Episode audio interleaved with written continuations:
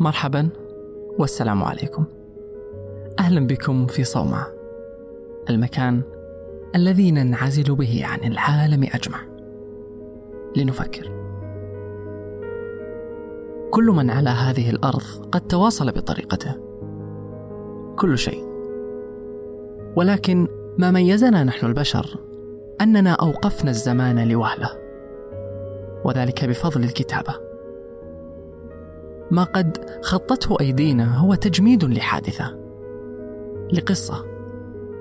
هو ورث لأجيال متسائلة. وحتى أولئك الأجيال حصلوا على قوانين عيشهم مما قد رآه أجدادهم جيدا للحياة. ولكن ماذا لو فقدنا كل هذا؟ كل ما قد رسم في رحم كهف.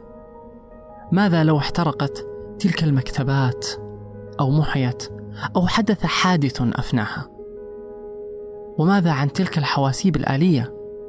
عديمة الدماغ البشري وقلبه العاطفي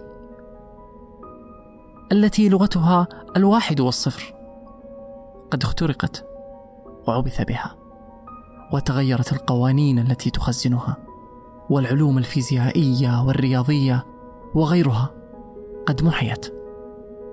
والقانون الذي يحكم به الدول قد عبث به. وأيضا ماذا عن تلك الأوراق والبيانات التي تدين المجرمين والقاتلين الذين نهبوا أموال البلاد والعباد؟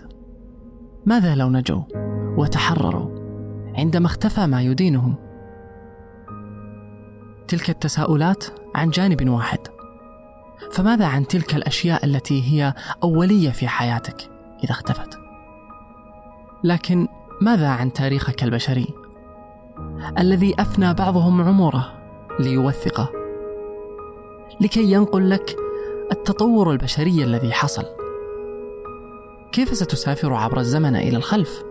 لكي ترى ما قد أوقفه أصحاب ذلك الزمن. لكي تعلم ما قد حصل حينها.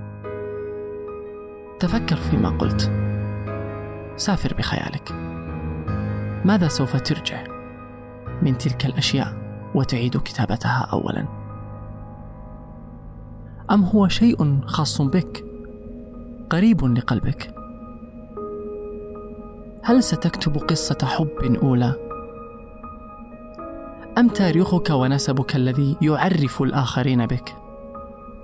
أم قانون يحميك من الفاسدين والقتلة؟ وأولئك الذين يبطشون ما قد يواجههم. لكن كل هذا يختلف من شخص لشخص. فشاركونا ما قد تعيدونه أولا. شاركنا رأيك على حسابنا في تويتر. دعنا نرى ما الذي أثار رعبك. وإلى ذلك الحين.